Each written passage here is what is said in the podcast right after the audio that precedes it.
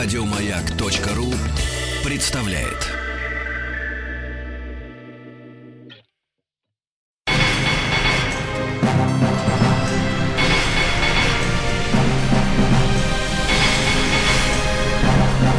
Собрание слов с Игорем Ружейниковым. Здравствуйте, у микрофона Антон Долин, и мы продолжаем, мне кажется, очень интересный проект «Маяка», в рамках которого ведущие разговаривают с ведущими, берут друг у друга интервью.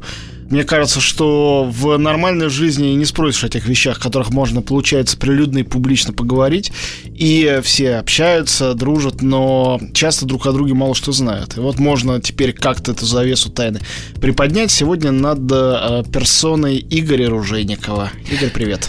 Здравствуйте, дорогие друзья. Здравствуй, Антон. Для меня большая честь участвовать в этом проекте и брать интервью у своих коллег и друзей и, разумеется, вот быть подопытным.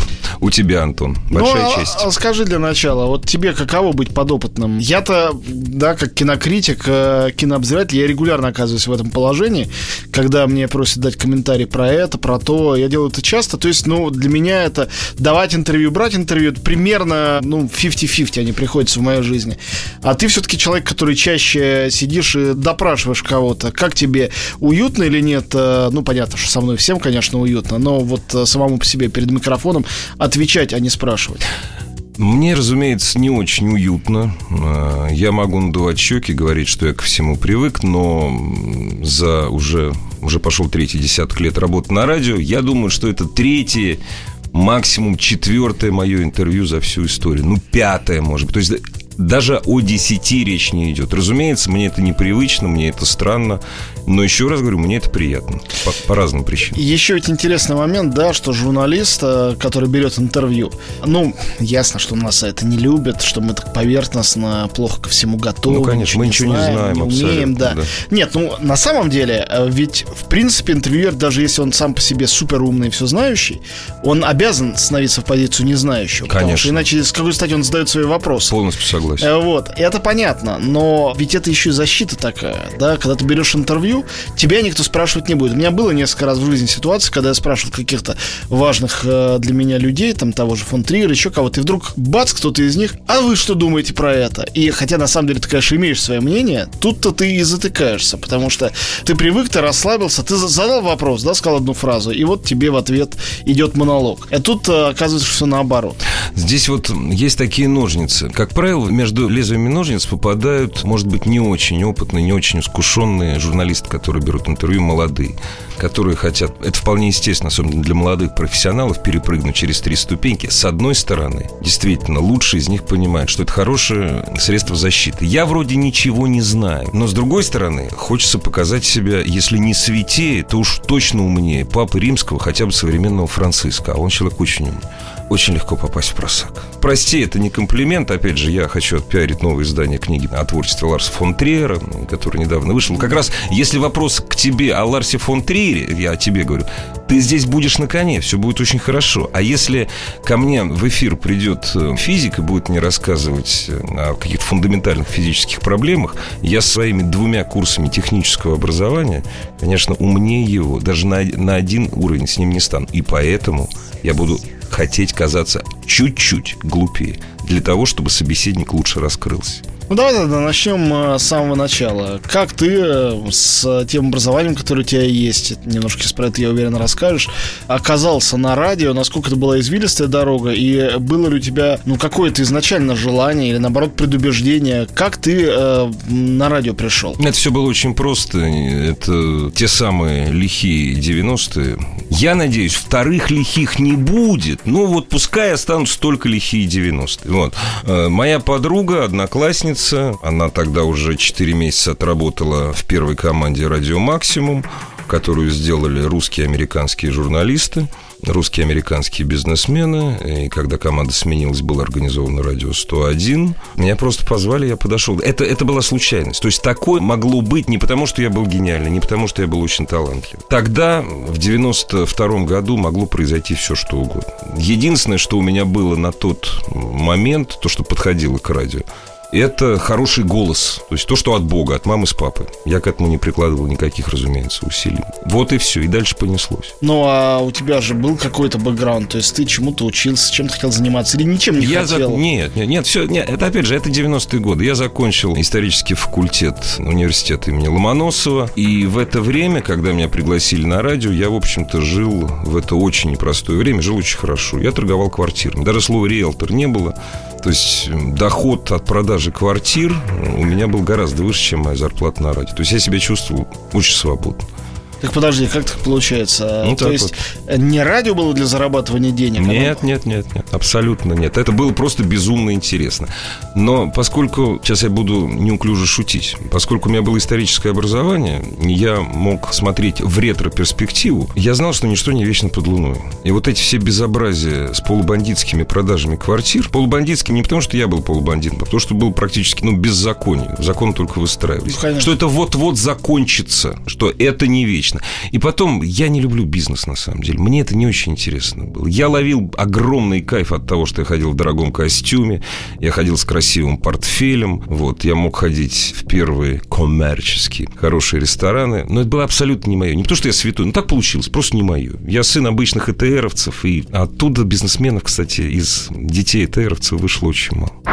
Игорь Ружейников и его «Собрание слов». Ну, хорошо. Предположим, мы еще немножко назад отмотаемся, да, раз уж ты про родителей заговорил, семью. А у тебя существовало какое-то, ну, не в младших классах школы, но когда ты ее заканчивал, когда ты поступал на тот же самый ИСТФАК, представление о том, чем ты хочешь заниматься и куда ты пойдешь. Потому что вот я могу вспомнить про себя, я чуть тебя моложе. Тогда, когда ты, видимо, заканчивал институт, я примерно поступал. Ну да, да, да. А вот я поступал в 92-м году, в 91-м, в 90-м я там ходил к репетиторам, и э, стало понятно, что я поступаю на филфак МГУ по единственной причине, что я много читал и люблю читать. У меня вообще никаких не было...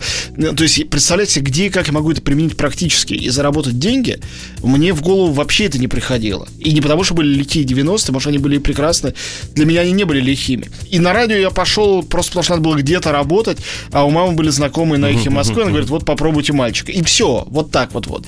То есть это совершенно как-то стихийно судьба толкнула. И какой у меня голос хороший или плохой, например. И что такое журналистика, я это узнал все явочным порядком уже. А у тебя в какую сторону смотрел? Часто же говорят про нас, журналистов, что журналист это неудавшийся, дальше идет что-нибудь. Да-да, там, да, кинокритик неудавшийся режиссер, телеведущий неудавшийся актер, там интервьюер э, неудавшийся, возможно, ученый, да, зависит от того, в какой области, что он делает. И дальше этот список бесконечен. Ты чувствуешь себя неудавшимся кем-нибудь, и было ли у тебя желание удастся в какой-то из областей, ну пусть даже совершенно гипотетических, воображаемых, там, космонавт, полярник, все что угодно. Я одно время, это было еще до армии, то есть я же, я же еще поучился в одном институте. Потом я ушел сам, не дожидаясь, пока меня выгонят. Да, я тоже понял, что не мое. Потом я послужил в армии. Только после этого пошел на ИСТФАК. Вот до армии короткий период, период был, я хотел быть автогонщиком. Я очень неплохо гонялся. Вот. Но потом как-то это прошло, как мальчишеская любовь. Когда я пошел на ИСТФАК после армии, я действительно хотел быть историком. Желание быть историком. Историком что, сидеть в кабинетах и Да, в Ленинке, мне, в мне казалось, что это интересно. Мне казалось. Мне. Мне интересно. Но спустя год после изучения санскрита я понял, что изучение наследия царя Ашоки это, в общем-то, не мое как-то. Вот. И следующие 4 года, наверное, 50% пребывания в университете, и сейчас я говорю об этом со стыдом и жалостью, я валял дурака. Я мог от универа взять гораздо больше. То есть я, я хорошо учился, там, выезжал на каком-то бэкграунде, но я себя историком не мыслил. И опять же, я напоминаю, я не оправдываю себя, что государство потратило на меня деньги, там, а я историком не стал. Из э, моих сокурсников вышли писатели, допустим. Это вот небезызвестный тебе, это очень хороший русский писатель Антон Уткин. Это вот мой сокурсник. Вышло несколько депутатов. Не знаю, стоит ли гордиться этим. Нет, я говорю просто о том, что кто угодно, только не историки. Из историков могу вспомнить только двух.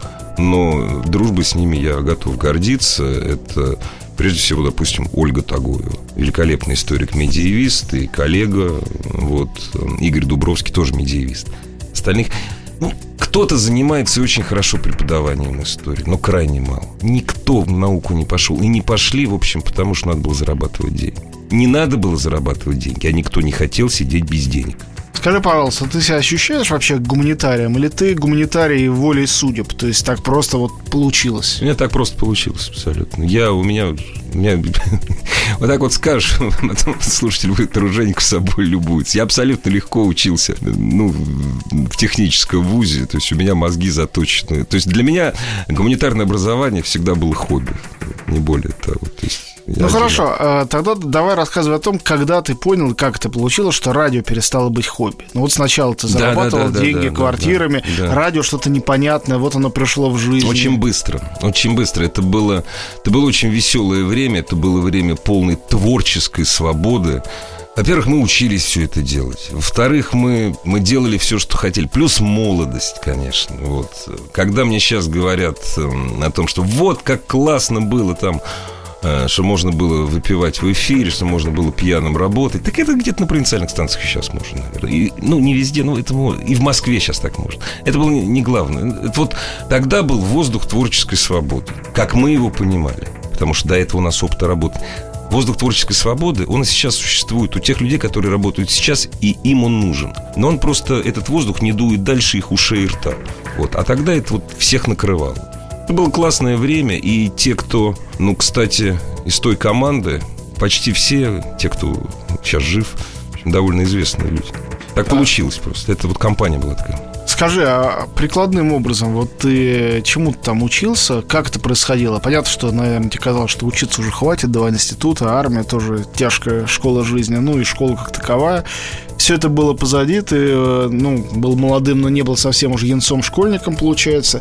И как? Вот, например, я про себя очень хорошо помню, как э, на СТМах мы монтировали пленки э, на Эхе Москвы, на информационном радио.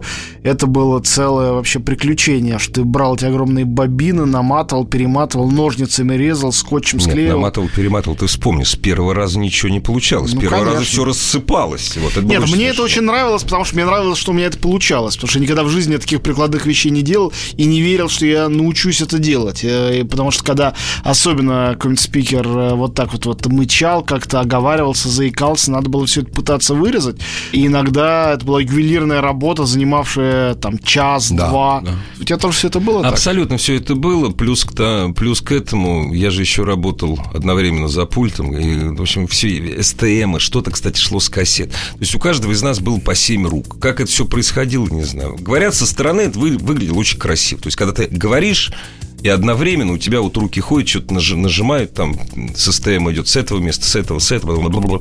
Да, разумеется, я учился, а поскольку я пришел мне повезло работать там с двумя-тремя профессионалами на тот момент FM-вещания, которые существовали я э, в свои, э, то есть уже 92 год, уже 26 лет, я вернулся на школьную скамью. Вот, и мне пришлось так опять стать школьником. Ну, удовольствие ты какое-то получал не то процесса? Слово, не то слово, не то слово. То есть э, не было такого, что вот ты взрослый мужик э, с деньгами в кармане? Нет, и... абсолютно, абсолютно. Я получал от этого гигантский кайф. Друзья, э, я напомню, что у нас в эфире проект, э, в рамках которого одни ведущие «Маяка» разговаривают с другими, допрашивают их обо всем, о личном в основном, что как раз для нас довольно необычно. Но мы делаем это с удовольствием. Э, и сегодня я, Антон Долин, здесь допрашиваю Игоря Ружейникова. И э, поговорили немножко о его смутной радио юности, о зрелости. Будем говорить после маленькой паузы. Игорь Ружейников и его Собрание слов.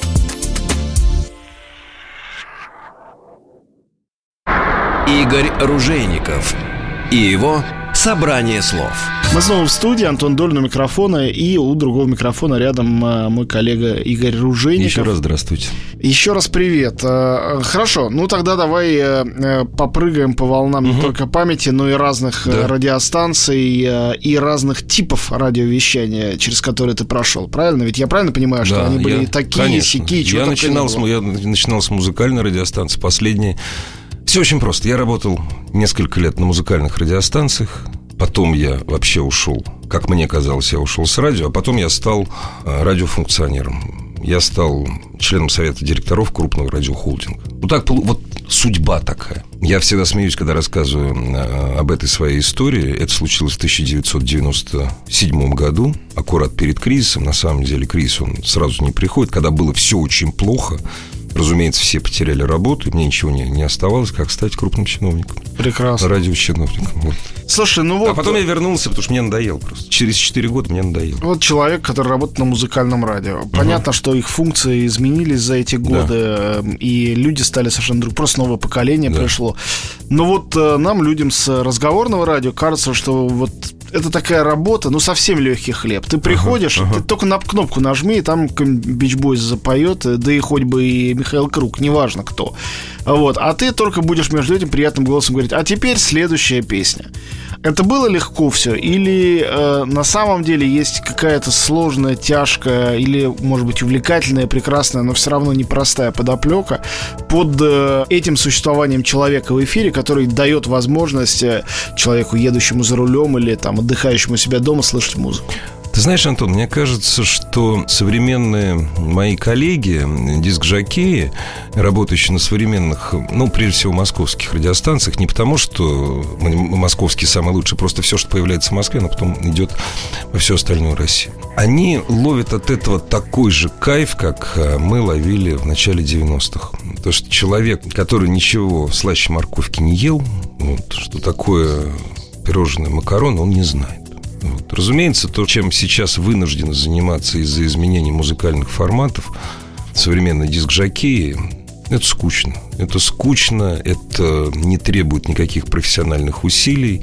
Люди, разумеется, потеют, люди страдают часто там от взора начальства. Но самый главный страх – это допустить То есть вылезти за свои 16, 17 или 32 секунды, вот, или не произнести имя, спо- название спонсора. Это Скажи- не работа вообще. Но, я прошу прощения, Антон, я, я считал, считаю, до сих пор буду считать, что высочайшая квалификация работы человека на радио – это диск-жокей. Только другое дело, что подобных диск-жокеев у нас сейчас в России и не только, кстати, в России. На большинстве, насколько я знаю, э, на большинстве радиостанций э, бывшего СНГ нету. У нас не будет Говардов Стернов. То, что у Говарда Стерна он музыкальный диск жокей, он музыку ставит, но слушают не музыку, слушают ее. Не потому, что мы другие, потому что у нас очень узкие форматы. Несмотря на то, что в Москве столько же радиостанций, сколько примерно в Чикаго, форматов у нас всего четыре. Вот. И формат диск жокея, который говорит, который живет, и у которого музыка это только прокладки, это единица. У нас этого нет. Но я считаю, что диск жокей, ну это все ушло в 90-е, в 90-х годах. Все с этого, с этого времени ничего больше не появлялось. Слушай, ну ясно, что всегда вчера трава была зеленее, чем сегодня. Я не говорю, что это хорошо или плохо, Антон. Ну да, да, просто зеленее. Да. А, Скажи мне, ты говоришь об изменении музыкальных форматов, но я убежден, что для огромного количества наших э, слушателей, в том числе тех, которые слушают радио запойно, я таких знаю, их много, слушают музыкальные радиостанции, злятся на них, переключают на другие, злятся на те, ищут, выбирают. да. Вот для многих из них наше представление, мы внутри это знаем, о музыкальных форматах, это для них пустой звук. Абсолютно. Им просто кажется, что вот 10 лет назад музыка отличная была, а сейчас что-то кислая музыка Ну стала, да, слушать это- невозможно. Да. Что музыка испортилась. Но, как бы, мы знаем, что это не совсем так. Это совсем не так. Совсем не так. Э, скажи, а что произошло и почему? И почему эти форматы стали править всем? Они же не правят всем во всем мире. То есть я не знаю этого настолько подробно, но э, ездя за рулем э, там в Швеции, во Франции, в Америке, я У тебя иногда на шкале весь мир. да, натыкался да. На, на такие неожиданные Да, вещи, да, которые да, ты да. не ждешь услышать по радио никогда, будь то классика, авангардный да. джаз, фолк, что-то что. Все дело в экономике. А, На сегодняшний день э, рекламный рынок радио... Опять же, я прошу прощения у всех наших радиослушателей, которые слушают нас сейчас, не живя в Москве. Тем не менее, рекламный рынок радио 70 его процентов. Это московские заработки. Рекламный рынок радио в Москве – это 5 в самые тучные годы. 8%. Для того, чтобы жила радиостанция, которая транслирует джаз. Не то, что называется джазом у нас на радио, а джаз. Вот, к примеру. Но нужны какие-то другие экономические модели. У нас выживает только то, что выживает. Для того, чтобы запустить радиостанцию этнической музыки, к примеру, неважно какой, просто этнической, русской народной, нужна другая экономическая модель. Собственно, с этим сталкиваются и пионеры радиовещания. Джазовых радиостанций в Штатах, как ни странно, очень мало. В Нью-Йорке, ну, она, конечно, не одна, но в FM-диапазоне известна только одна. Это общественная радиостанция. Она живет на пожертвования. Денег не заработаешь. Здесь чистая экономика, только поэтому. А что можно сделать для того, чтобы, ну, что государство должно вмешаться? Мы же понимаем, что когда государство вмешивается в Россию, обычно ничего хорошего не происходит. Тем не менее, оно должно дать какие-то безвозвратные деньги, сказать, Не, только, не, не. только крутите джаз, Не, только не. включайте Чайковского, чтобы народ наш не отвыкал от его божественных звуков и не только в рекламе йогурта слышал эти звуки. Я думаю, что государство здесь должно вмешаться в... Я сейчас, сейчас скажу, я, в общем-то, буду рыть, значит, под своим стулом. Государство должно вмешаться в лице Федеральной антимонопольной службы. Вот, концентрация радиорынка в четырех руках, это, ну, это губительно для радио, на самом деле. Свое время, после 90-х годов, исходя из экономической ситуации, необходимо было сконцентрировать большинство сладких частот в нескольких радиохолдингах. Сейчас это, на мой взгляд, это тормозит развитие радио. Понятно, ну, э, в общем, э, ты хочешь сказать, что ситуация, ну, понятно, что мы все не умираем, живы, но с точки зрения э, музыкального вещания, она сейчас выглядит практически как тупиковая. Тупиковые. Точно, абсолютно. Ну, на этой невеселой ноте мы не а, прерываемся, а просто останавливаемся ненадолго, и у нас пауза. Я напомню, что сегодня Антон Долин беседует в эфире «Радио Маяк» с Игорем Ружейниковым. Мы два ведущих «Маяка», но так вышло, что сегодня один из нас задает вопрос, а другой отвечает. Игорь Ружейников и его «Собрание слов».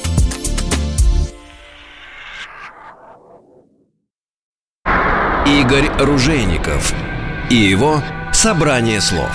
Мы снова в студии, Антон Долин, Игорь Ружейников. Э, Слушай, Веселая нота какая-то. Да. Быть. Ну, будем считать, сейчас она будет веселая. Давай все-таки маяк, маяк мы говорим. Как на маяке-то ты оказался и э, насколько этот переход произошел органично? Я своего детства помню э, эти позывные маяка и так далее. И, то есть я себя утешал сюда, идя, что это другая просто радиостанция совсем, с другими людьми. Все равно здесь работаю уже довольно давно, я обнаруживаю, что она не такая уж другая. Есть какие-то вещи, которые, ну, какое-то ДНК радио, которое все равно продолжает здесь быть. Насколько ты это ДНК чувствуешь, когда ты впервые с ним познакомился и в какой форме? У тебя все-таки разных передач за эти годы здесь э, прошло довольно много. Очень много. Ну вот немножко про эту эволюцию расскажи. Ну, во-первых, сюда я пришел не с музыкальной радиостанции. Я пришел с радиостанции, где я занимался исключительно разговорным жанром в течение восьми лет. Нет, не восьми, что врать-то, шести, шести лет э, я брал... Вообще это называется интервью. Ко мне приходит гость. Что такое гость? Это интервью. Я брал интервью. То есть по два, по три интервью в день. И ушел я на маяк не сам. Э, Меня уволили с работы. Вот я остался без работы. Поскольку, опять же, люди, которые работали на радио 101, они работали везде в это время, до сих пор везде работают. Вот один из них э, это Георгий Саралидзе, мой старый друг, с которым я познакомился еще до радио, учась в университете. Он пригласил меня работать на радиостанцию «Маяк». Я здесь, во-первых, здесь было очень много моих друзей, знакомых по работе на разных радиостанциях. А во-вторых, как- это было время, когда «Маяк» уже перешел на современные рельсы, и мне, мне как-то очень комфортно стало. Вот, несмотря на... Я сейчас буду петь дифирамбы, воспринимает как дифирамбы и работодателю, и маяку, но тем не менее, несмотря на сложную историю самого здания, где мы находимся, мне, Это здесь, точно. да, мне здесь безумно комфортно. Скажи, а с какой из э, тех передач, которые ты вел, э, с какими из ведущих, если это по каким-то этическим причинам можно все-таки сказать вслух, тебе было э, лучше всего, интереснее всего? И как ты думаешь, почему, если это история прошлая, а не теперешняя, это все-таки пришло к какому-то финалу, а не продолжается вечно? Понятно, что радио живой организм, который требует этих обновлений, это по умолчанию мы все знаем, но все-таки. Ну, вообще, строго говоря, строго говоря, я э, э, ведущих ты то, что я слышал. Нет, нет, конечно, и если с когда кем ты, работал. когда ты был с соведущими, когда, Соведущим, когда ты да. был не один. Значит, 90% своего времени на радио я работал один. Это моя принципиальная позиция. У меня были отдельные проекты, и сейчас они есть. И я работаю... Ну, я стараюсь. Потому что мы работаем, мы, это работа. Наши любимые, мы ее любим. У нас здесь кайф. Вот. Она же работа, она же хобби. Ну, то есть... Но тем не менее. При- иногда приходится наступать на горло собственной песни из трех нот. Но я стараюсь, если у меня появляется возможность сделать программу с соведущим, это программа с человеком, с которым я полностью совпадаю. Это абсолютно разные люди. Это крайне редкая ситуация. Несколько лет я делал программу с Сережей Минаевым, с которым познакомился абсолютно случайно на радио. Это был проект, высосанный из пальца. Вот. За него мы, когда проект был перенесен на маяк, после этого мы получили золотой микрофон. Я горжусь своими коллегами. Вот. Сейчас я делаю несколько программ с человеком, который является моим другом. Это Влад Анциферов, он же Владислав Тарас. Вот. Но это крайняя редкость. Я не люблю с кем-то работать. Не люблю. Ну так э, что все-таки, какой из эфиров, какой из периодов э, у тебя остался в памяти как любимый, наиболее для тебя, угу. что ли, комфортный? Кстати говоря, это относится и ко времени суток или дню недели, ведь ты, ты очень Мне все равно. много раз менялся. Ты вообще не, не видишь никакой разницы. Абсолютно. Утренний мне, слушатель, вечерний то же самое. Мне все равно. Мне абсолютно все равно, мне одинаково комфортно. Другое дело – вряд ли одинаково комфортно радиослушателям, которые меня слушают. То есть я не уверен, что я буду так же хорош или так же плох там, утром или вечером. Утром и вечером. То есть все-таки у меня была одна такая знакомая, вот, ее сейчас уже никто в радиомире не помнит. Ну вот, и мы не будем тревожить ее прах, хотя она жива, дай бог ей здоровья. Я говорю, ну ты же, скажи, вот, ну ты же на радио все не можешь. Ну это естественно, человек не может все. Она мне говорит, я могу все. Вот, я тоже все не могу. Вот мне, мне очень сейчас комфортно работать. Это звучит, может быть, смешно. Почему? Нормально. А я скажу почему. Потому что, когда вот сейчас читаешь, что первыми под сокращение попадают пиарщики и работники средств массовой информации. То есть весь мир СМИ сейчас в ожидании. Что сейчас будет? Мне вот последние несколько лет очень комфортно работать. Я не могу сказать, что вот именно с этим человеком, именно, именно эта программа, именно этот эфир. Я вообще стараюсь сделать так, чтобы слушателю было меня слушать по кайфу, а мне было комфортно. Ну хорошо, а что тебе больше всего нравится делать, когда ты сидишь в эфире? Тебе больше всего нравится разговаривать со слушателями, обсуждать какую-то тему угу. вот сегодняшнего дня, или общаться с человеком, который к тебе приходит с гостем. Если с гостем, ну, то да. с какими гостями, э, ну, какого типа, с, с людьми, которых ты знаешь, знаешь меньше. Что тебе интереснее всего? Что тебе самому больше всего дает удовольствие? Если разница, конечно, вести эфир, где ты сам представляешь себя радиослушателем оракулом, вот здесь все-таки надо быть актером, потому что нормальный человек, он отдает себе отчет, что он в этом, о чем он говорит, он разбирается хуже, нежели старается представить радиослушателя. Ну, как правило, это не к тебе вопрос, но как правило. Ну почему? Ко мне тоже. Ну, иногда, бывает. Всякое бывает. Вот. Я очень люблю брать интервью у людей, которые делают то, что я не смог сделать в жизни. Например? Играть на скрипке, к примеру. Быть дирижером. Или, допустим, ну, это редко, но мне иногда очень интересно говорить с кинематографистами. Вот я этого не умею. Но где-то, видать, далеко во мне это сидит, что вот я, я этого не умею, мне хочется об этом поговорить. Здесь беда, правда, что говорят все по-разному. И если даже человек то, что мне нравится, делает очень хорошо, но я знаю, что он говорит ужасно, я его никогда не позову гости. Но ведь бывает, что ты не знаешь. Приходит человек, э, ты угу. его видишь впервые, ты знаешь, что он гениальный, ну, да, дальше да. там повар, ну, примеру, путешественник, да. режиссер, ну неважно, кто да, кто-нибудь. Да, да, да, да. И тут он начинает э, как-то икать, заикаться, путаться в показаниях, какие-то слова повторять. Ну, я думаю, что любого человека, который берет интервью, такое бывало много раз в жизни. Конечно. И когда ты берешь интервью там для газеты, журнала, это же ерунда. Это потом, да, можно провести вместо запланированного получаса, с этим человеком там 4 часа, и вытянуть из него столько информации, сколько тебе нужно. Но на радио ты с этим э, ничего не придумаешь. Что ты делаешь в этой ситуации и как ты из нее выходишь? Во-первых, я стараюсь э, человека ввести в абсолютно комфортное состояние. Если он не умеет говорить, это ясно уже в предбаннике. Поэтому первые пять минут я на него такой елей выливаю, что он понимает, что вот именно здесь-то он может наконец сказать все, что он хочет. Но я, Антон, должен сказать, что я надеюсь, что большинство коллег у меня такие же во всех средствах массовой информации. Я стараюсь приглашать людей, о которых я что-то знаю. А если я человеке не знаю, он ко мне приходит в тот момент, когда я о нем уже знаю много. И даже если он всем своим видом показывает, что вы, Игорь, ничего обо мне не знаете, я о нем знаю очень много. Ну, это, это профессия. Игорь Ружейников и его Собрание слов. А вот скажи к разговору о профессии, а что такое вообще секрет хороших интервью? Есть ведь такое, ну, глупое, с моей точки зрения, соображение, что для хорошего интервью достаточно просто, ну, быть там симпатичным, обаятельным. Я знаю, как девушки присылают там резюме куда-то э, журналистские и свои фотографии туда присовокупляют э, во всяких mm-hmm. симпатичных позах, показывают, что, типа, я хороша собой. Я Но... так жену, между прочим, себе нашел. А, расскажи. Ну, мне пришло, я был скажем так, соначальником одной из музыкальных радиостанций, приходит резюме. Обычно люди, которые тогда, в 90-х годах, устраивались на радио, они фотографию не прикрепляли. Ну, конечно, зачем? Она, я потом у нее спрашивал, я говорю, а зачем ты фото... Ты знаешь, ну просто так. Ну, она сейчас моя жена, мать моей младшей дочери. Ну, вот. Я прошу прощения. Да. Не, нет, все, это очень как раз показательно.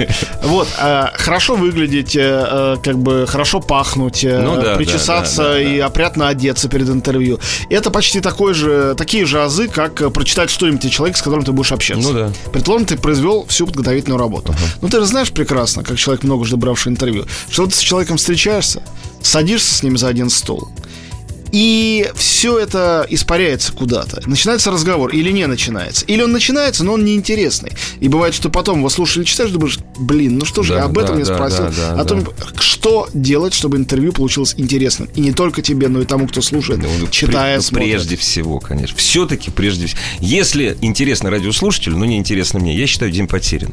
Но если мне интересно, не интересно радиослушателям, значит, зря мне заплатили зарплату в этот день. Это точно абсолютно. Во-первых, самое главное, не разговаривать желательно с человеком, с этим, если вы э, до этого не знал на какие-то серьезные темы до интервью. Это первое. То есть, если ты с ним начал говорить, это уже минус к тому, что интервью получится плохим. Надо сделать так, если ты понимаешь, что вот с первых минут как мне кажется, если я, если я понимаю, что что-то идет не так, вот уже с первых минут ясно, что все валится. Надо сделать так, чтобы человек начал говорить о себе. Не о том, как он хорошо играет на скрипке, не о том, какой прекрасный город Штутгарт, где его принимали на фестивале и так далее. Чтобы он начал говорить о себе. Когда человек... Это последняя соломинка. Тем не менее, когда человек начинает искренне говорить о себе, даже если он искренне говорит цитатами из классиков и фразами э, с плакатов, слушателю это будет интересно, если он говорит о себе. И это, это вот последнее, что, что остается. Слава богу, такого. Я, я стараюсь все-таки, собственно говоря, и ты, и любой из нас, наверное, мы не будем приглашать на интервью если это сильно сверху не спускается, или ну как-то жизнью не спускается, человека, который говорит плохо, плохо в широком смысле, да, наверное, так. А у тебя бывало, что приходит человек, говорит вроде нормально, а человек жутко неинтересный? Да, не раз, не раз, к сожалению, не раз. И что тогда это фиаско интервьюера в конечном счете? Да, только, только. У меня другие вещи бывают, и причем бывают э, регулярно с одними и теми же людьми. Это спорт. Есть несколько людей, ньюзмейкеров, у которых есть маска. Это очень приятные люди в общении до стекла, до пульта. Вот. И они садятся в кресло и надевают эту маску. И вот уже в течение нескольких лет я хочу расколоть нескольких этих людей. У меня ничего пока не получается. Это вот такой спорт у меня. А вот ты как бы это объяснил? Люди боятся микрофона, или они не, стесняются, не, не. или есть какая-то личная зона, куда не, просто не, не, не пускают? Не-не-не, это они никого не пускают. Это, это у них секрет профессии. Профессии, профессии. или, это или темперамента и характера? Секрет, только секрет профессии. Это люди не из мира искусства, эти люди не из мира спорта. Это, это вот секрет профессии. Скажи, а ты как-то людей профессионально делишь? Есть те, с кем тебе... Ну вот мне интереснее, я фантазирую, uh-huh, там, uh-huh. с музыкантами. Мне интереснее с космонавтами. Мне больше нравится говорить с учеными. Ведь понятно, что все люди разные, и что могут э, ученые, музыканты, космонавты, кем-то отдельно взяты, друг на друга быть больше похожими, чем... Ну, то есть это ясно. И все-таки есть какие-то профессии, которые, с твоей точки зрения, размыкают как-то а, вот этот диалог. Например, я могу сказать про себя, когда я некоторое время вел эфир маяка, ну, как бы генеральный, не обязательно посвященный культуре или кино, а, я придумал и некоторое время к себе вязал учителей. Мне очень нравится говорить с школьными учителями, потому что они всегда хорошие ораторы и всегда объясняют внятно, в отличие от многих ученых. Они, они же привыкли детям объяснять. Поэтому э, слушатели те же самые дети. Не потому что они там маленькие или глупые, а потому что уровень их подготовки очень разный. Нужно найти что-то, что их объединит. Так вот, для тебя есть какие-то люди по профессии, которые ты заранее можешь предположить, что тебе будет интересно с ними говорить? Ну, не суди меня строго, Антон. У меня, наверное, одни из любимых – это учителя и преподаватели. Ну, как учитель? Вот Я сам вот. учитель по диплому. Вот я тебе и говорю, вот учителя и преподаватели. Именно по тем причинам, о которых ты сказал.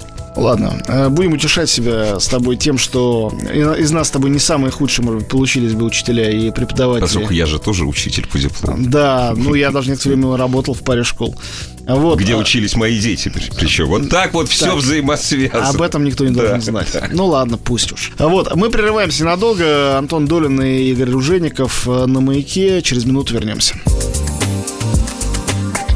Игорь Ружейников и его собрание слов.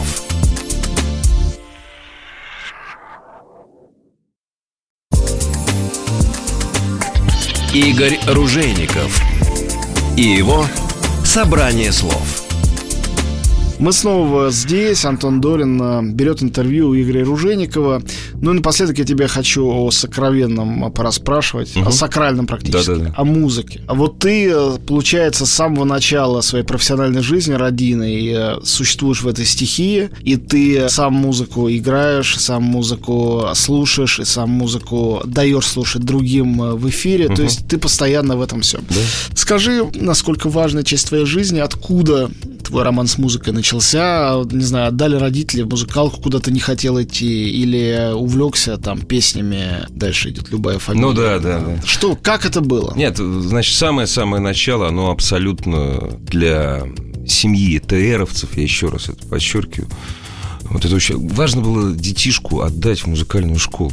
Вот это, это было обязательно. Зачем это никто не знает. Я 6 лет, я из-под палки занимался э, роялями. Вот, седьмой год вообще просто на ура по 5 часов за инструментом сидел. Вот, и уже в это время я увлекся джазом. Вот. Первые пластинки, которые я покупал, то есть, слава богу, не надо было у родителей деньги воровать. Вот я покупал джазовые пластинки. Потом увлекся рок-н-ролл. Ну, Был советский вот. джаз или все-таки американский? Не-не-не, мы же тогда все были заточены. То есть советское, конечно, конечно, хорошо, но главное. Можно было купить Каунта Бейси, можно было купить, я помню, Дюк Эллингтон встречается с Колменом, Хоукинсом. И нам было абсолютно все равно, любителям джаза, что эта пластинка была записана 357 лет назад. Там, а там... Ну, тот вам было до сих пор это всем все равно. Ну, в общем, да, на самом деле. Вот. И у меня любовь к музыке, к поп-музыке началась с джаза. Я думаю, что меня это оградило от поющих в имстреме. Ну, так получилось просто. Ну, а потом у нас очень рок-н-ролльная среда в школе была, в школе там ансамбль. Ну, и всё. С джазом такая штука, что он требует э, уж слишком высокого уровня владения инструментом любым. А рок-н-ролл там, ну, мы все знаем, что есть целые направления, которые Не, ну, позволяют но в общем, играть да. очень плохо. Да, да, да. Не, ну, ты понимаешь, 90% того, что я слушаю, ну, может быть, не 90, я кокетничаю, процент 70, это тупая ограниченная музыка блюз. Там семь с половиной нот, Американцы не согласятся с тобой. Семь с половиной нот везде вообще, Ну в да. любой музыке. Ну да, я просто вот в- вось- восьмой тон блюзовый, вот семь с половиной нот, три аккорда, вот, иногда один, вот. Но там такое чувство на этих трех аккордах. Вот, и играю я то же самое. Но, знаешь, вот сегодня, когда ехал на интервью, я вот, допустим, с большим удовольствием в течение часа слушал Макса Рабе. Вот это несколько иная музыка. Иная. Ну вот Иная, да. А скажи, э, вот ты прошел через э, какое-то свое самообразование, образование Ага. в музыкалке, институт, армия, и вот ты э, наконец-то на радио, где ты повелитель, в общем-то, этой будки, из которой доносится на весь мир, ну хорошо, не на весь мир, неважно, какая-то музыка. Ты выбирал то, что звучит, или э, у тебя был плейлист, э, и ты был его рабом? Если ты был его рабом, э, насколько это было мучительно или наоборот приятно? Что это была за музыка? Я слышал, что ты ностальгически о ней вспоминаешь, но мы тут же пришли к выводу, что ты вспоминаешь ностальгически, потому что все были молодые. Только и... поэтому, исключительно поэтому. То есть Я- барахло звучало. Половина звучала барахла, конечно. Господи, я начал работать на музыкальной радиостанции с абсолютной творческой свободой. Никаких плейлистов. Ну, такие отщепенцы, как вот я, вот там Михаил Михайлович Иконников, вот продюсер «Маяка». Вот мы собрались, понимаешь, у нас вкусы были примерно, сформировались примерно одинаково. Барахла, разумеется, звучало много. Ну, оно отсеялось, мы забыли про него. Вот. А то, кстати, что то, что не барахло, оно до сих пор звучит в том или ином виде везде. А как тебе кажется? Мне иногда кажется, что музыкальный вкус не музыка Ага. а, испортилась. В это я вообще не верю. И я вообще не верю, что процент талантливых людей был высокий 50 лет назад, Да нет, а сейчас э, стал вдруг ниже. Нет, это во все времена на это жаловались, потому что история проводит селекцию для нас настолько удобную, а сейчас эта селекция еще не произведена, и все эти крупицы золота растворены в такой грубой породе, надо копаться никому. Ну да, да, да. Ну, вот... Э, Вкусы испортились. Вкусы ведь испортились. испортились в России. Что... Я говорю о российских слушателях. Не, не только Россия. Это, это обо всем. Изменились каналы доставки, изменился возраст потребителя. Что, интернет виноват? Ну, почему виноват? Это не виноват, это есть. Хорошо, это не интернет хорошо, причина. Интернет одна из причин. То есть канал доставки, он очень быстрый, простой, практически бесплатный. Это во-первых. А во-вторых, изменился немного, но это критично. Возраст основного покупателя музыки. Если в 60-е годы основной покупатель музыки начинался с 15 лет, то сейчас он начинается с 10, с 11. Сейчас я уже верю в стойкость юных, не бреющих бороды, но не настолько. Нет, вот. но э, в кино тут у нас та же проблема. Все говорят, что блокбастеры Конечно. снимаются для десятилетних, и поэтому все это стремительно инфантилизируется. Ты, знаешь, вот я недавно об этом вспоминал как раз, что если семейное кино 20 лет назад, на мой непросвещенный взгляд, в общем, планку задирала к родителям, то сейчас семейное, так называемое семейное кино планку опускает к детям, к подросткам, к тинейджерам. А музыканты делают то же самое? Да, абсолютно. Это смешная ситуация, когда ты приходишь на концерт. Вот я сына водил ему 12 лет на Cypress Hill, например. Угу. Но я был доволен, что я его водил. И там позволял возрастное ограничение. Но вообще-то честно, там курили марихуану, а если ну, кто-нибудь да. разбирался бы еще в тексте, который ну, там да, эти да, рэперы да, читали, да. то там о детях говорить вообще было бы невозможно. Так э, надо радоваться тому, что детям это стало тоже доступно, потому что все равно эти десятилетние, одиннадцатилетние, они уже очень эмансипированы, они уже слушают, они уже смотрят, они уже, они в курсе всего. Причем некоторые из них еще и читают. Да, да. ну их мало. Их это мало, меньшинство да. все-таки. Да, но встречаются да, встречаются. Так э, как? Ну ты все-таки тоже тоже ну, пап, да, папа, да, как-никак. Да. Давай эту сторону под конец нашего разговора, эту сторону Я думаю, бытия здесь, тоже. Вот здесь, на самом деле, так же, как с книгами. Здесь вот, вот сейчас нас все-таки, нас родители вели. Сейчас мы очень рано э, детей бросаем в информационный поток. Причем даже не желая этого. Они, ну, все, мы уже занги не удержим. Лучшие выплывают. Скажи, а ты насколько управляешь детским, хотел сказать, образованием, мерзкое ну, такое да, слово, но воспитанием, воспитанием, образованием, ну хорошо, каким-то духовным ростом. Вот я не побоюсь э, такого да, да. Да, да. знаешь, вот до 14 лет старших детей, наверное, я оказывал, дов... мне кажется, довольно серьезное влияние. Довольно. Влияние или давление? Нет, нет, влияние не больше. Нет, во-первых, я с ними не жил. Я с ними продвиделся каждый день. Давить я на них не мог. Давить можно даже на расстоянии, ты знаешь. Ну, можно. Ну как? Ну, как на расстоянии давить? Денег не давать. И все. Ну, трудно, трудно. Есть разные способы ну, есть, да, манипуляции, есть. потом да, тебе да, расскажу. Да, да, хорошо, нет. Но, тем не менее, я не старался на них давить, и сейчас уже никакого влияния, ни давления уже практически нет. И сейчас уже общение идет практически на равных, с моей стороны. А каково тебе общаться с детьми на равных? По кайфу. То есть э, ты не ощущаешь никакого болезненного укола от какого-то падения своего родительского авторитета до вот иногда, детского да, уровня? Иногда, иногда бывает ощущаю, я ощущаю и проговариваю это своим детям. Я считаю, что ты ко мне неправильно относишься, потому что я на самом деле не такой, я вот такой. Такое у меня бывает на самом деле. Но это, как, это все равно это общение на равных. Когда ты это проговариваешь, это общение на равных.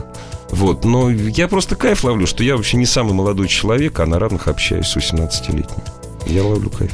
Ну что ж, на этом мы завершаем. О детях, о святом. Дай бог не последний раз. А, сегодня я, Антон Долин, общался здесь в эфире «Маяка» с а, ведущим «Маяка», музыкантом, а, мужем, отцом э, и так далее, и так далее, и так далее, и так далее, и прочее, и прочее Игорем Ружейниковым. Антон, огромное тебе спасибо. Я прошу прощения, повторюсь, для меня это большая честь. Огромное спасибо всем, кто нас слушал. Спасибо.